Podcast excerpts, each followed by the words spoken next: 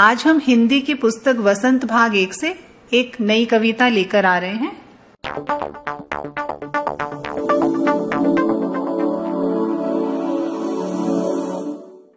कविता है, चाँद से थोड़ी सी गप्पे ये एक 10-11 साल की एक लड़की की चाँद के प्रति कल्पना है और इसके कवि श्री शमशेर बहादुर सिंह जी हैं। कविता इस तरह से है, गोल है खूब मगर, आप तिरछे नज़र आते हैं जरा आप पहने हुए हैं कुल आकाश तारों जड़ा।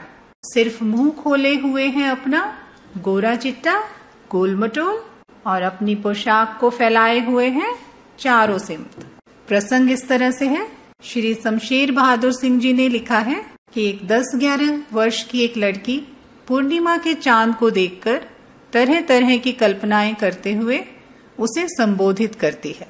इस भाग का सरलार्थ इस तरह से है लड़की कहती है कि आप बिल्कुल गोल मटोल हैं। किसको कह रही हैं? चाँद को। मगर जरा तिरछे नज़र आते हैं। आपने टिमटिमाते तारों से जड़ा हुआ सारा आकाश ही वस्त्र के रूप में पहन रखा है। वह फिर सोचते हुए कहती है कि आपका सारा शरीर तो आकाश रूपी वस्त्रों में पूरी तरह से छिपा हुआ है। यह गोल मटोल गोरा चिट्टा तो आपका खुला मुँह है। आप अपनी पोशाक को अपने चारों ओर सभी दिशाओं में फैलाए हुए हैं। कविता के एक अगले भाग के साथ हम फिर मिलेंगे। धन्यवाद।